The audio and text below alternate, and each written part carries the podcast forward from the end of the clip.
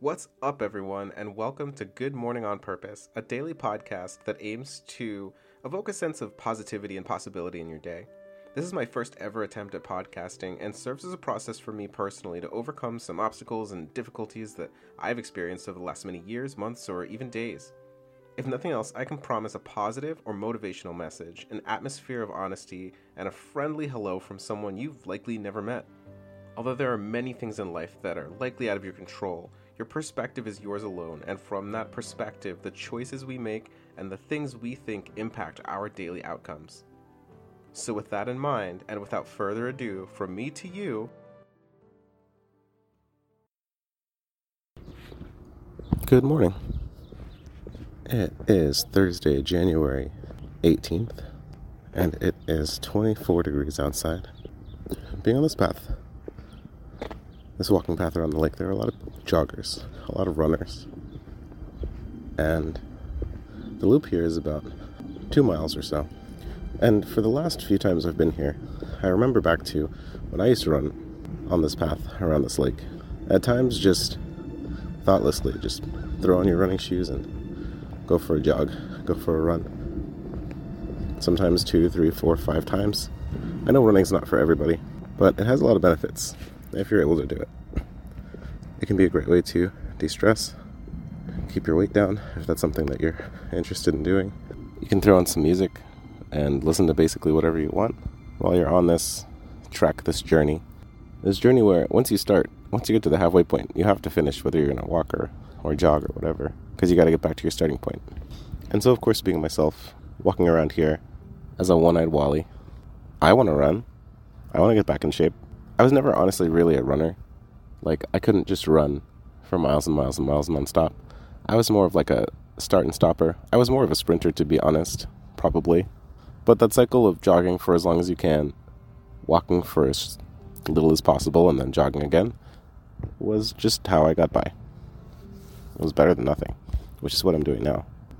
What's up, y'all? Me from the future. I ended up talking for about 17 to 23 minutes, which of course needed to get cut down. There are a lot of airplanes and chainsaws and things happening in the background, and it's also getting late in the day. I have a lot of other things that I need to do, so I'll be cutting in and out quite a bit to shorten this uh, audio and also to spare your ears from the sound of trees getting cut down in the background. For these few minutes, I had recapped a book I read called Can't Hurt Me by David Goggins, most often known for being a super tough dude and a, a daily runner. And uh, I was talking about the fact that I used to go on runs on a regular basis. And at the time, I was able to run. I, I could go run, and it was chill, right? I wasn't doing any David Goggins 200 mile races, but I was in shape. I was pushing myself. And fast forward to a couple years later, it's 2020, and it's the pandemic. And it seems like a great time to stay in shape and keep your lungs healthy, just in case you get sick. For a time, I was able to continue to exercise in a gym, but after a while, that wasn't really an option. And I didn't know, I, we had moved, so I didn't know the area very well. I didn't feel comfortable in the area either. I didn't really know many people, and uh, there was just a lot going on. So going for a one or two mile run at the time wasn't really doing it for me unless I really pushed the pace, at which point I'm only running for, you know, 15, 20, 30 minutes, and it didn't seem like an adequate amount of time to get the exercise that I wanted. So what I started doing was wearing a weight vest for brisk walks or light jog- jogs, and then I'd come home and do a bunch of exercises for a bunch of resistance training related exercises, stuff for your arms and legs and whatnot. And I didn't get a chance to do this too often, but there was one day I was out jogging along the road, on a sidewalk, but along a fairly busy road, and I'm wearing this weight vest. And me from the future again. In addition to the weight vest, I was using an altitude mask at times because it was helping me. At the time, I kind of felt like it was going to help me strengthen my lungs. Jury was a little out on that, so, you know, don't criticize me for trying something. I was just experimenting with fitness stuff. I'd also wear a hoodie over the weight vest because it looked a little less sus to have something that looked militaristic at a time when people were not quite in their right minds about things. So I spent some time describing essentially the fact that I looked very out of place, and because I seemed out of place in a place that I wasn't very familiar with, um, I was quite distracted a lot of time when I was running. Um, just trying to be aware of my surroundings. I just felt out of place. And so it may have been that, or it may have been the fact that I have terrible peripheral vision, especially in the lower lower part of my vision field, where you know where the ground is. And at one point, I was kind of in the zone. I was finally like kind of breathing pretty heavily. I was pushing myself. I was getting what I was looking for out of the run. And then there was this one moment. Right foot was in the air, left foot was down. And when you're jogging, by definition, there's always a moment where both feet are off of the ground. And that moment lasted for just a second too long, just a second longer than it was supposed to. Because I'd come up to a curb, a very, very tall curb, that I totally didn't see. It just didn't register to me that I was at the street, that the sidewalk had ended, that there was a tall red curb right in front of me, and that I was stepping right off of it. I had never landed on my foot like that with 15 to 20 pounds on my back, and I didn't know that drop was coming. So when I landed, I landed all the way on my ankle and, you know, completely busted everything, sprawled out on the street, looking ridiculous, gasping for air through this device on my face, and honestly kind of dazed for a moment because one second I was just flying high and feeling good, and the next second I was just laid out. When I got up, I knew the ankle wasn't in a good spot, and it was definitely one of those limp home moments. And for weeks and weeks and weeks, that ankle was in rough shape. But, you know, couldn't really get to a doctor very easily at the time. So I just kind of put it up, iced it, and didn't think about it. Weeks later, the next time I went out to go for a jog, me here again. Uh, basically, I went for a jog again at one point after recovering and rolled my ankle pretty badly going off another curb at a completely different spot. After this issue, I didn't really go for a run again while I was living there, and after moving again to where I am now, essentially, with this lake, I discovered over time that during the day, and most times of the day, I couldn't see well enough to go for a walk.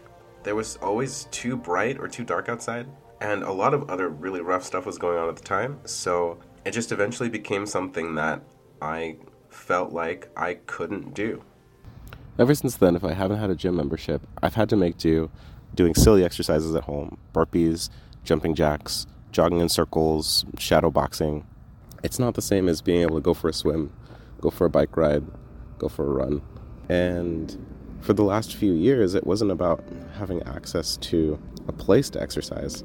It was the fact that to go anywhere and do anything required a buddy. By this point, I was almost home, and I was kind of making the point that it's hard to have a David Goggins mentality when it feels like you need to depend on other people to do the things that you want to do. To not be able to just go outside and go for a 10, 15, 20 mile run on my own because I might just not be able to see as well as the average person, even on a pedestrian sidewalk or a paved path. Felt bad. And of course, I, as I described, I was doing what I can, and I continue to, but there are so many things that I want to go out there and do. For me these days, it's finding a way to do it, or finding a way to bring other people in so that I can do it.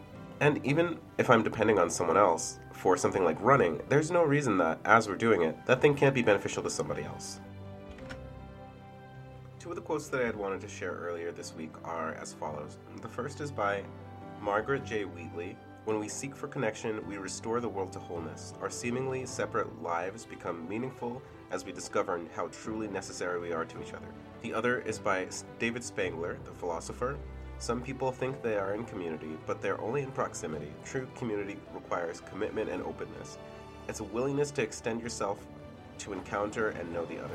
In some ways, going through vision loss has left me feeling kind of useless, like unable to do things, and it's frustrating because it's not that I can't do things, it's that I need to do things or want to do things in a way that other people can't or don't. To all the people out there with vision impaired issues, with other disabilities or handicaps, people who have fully lost their sight, I don't know what it's like to be you, but I do know that it's difficult to be in a sighted world. Uh, an able world where you can do things, you really can contribute and do most things that other people can do. You should be empowered to do whatever it is you want to do. But because things are done a certain way, or people have a certain perspective, you're held back from reaching your true potential because of just how things are. This can be extended to people who think differently, people who are struggling with mental health issues, just people who are struggling in general. It's our job as a community, as a society, to come together and make sure that we're facilitating a world where people can be themselves and actualize the things that they that make their life meaningful. The more we do this, the more bright lights can shine, and we will all have a brighter future, which facilitates us all having a good morning on purpose. The music today was by Scott Buckley, and you can find more information about the tracks I used and the quotes in the show notes.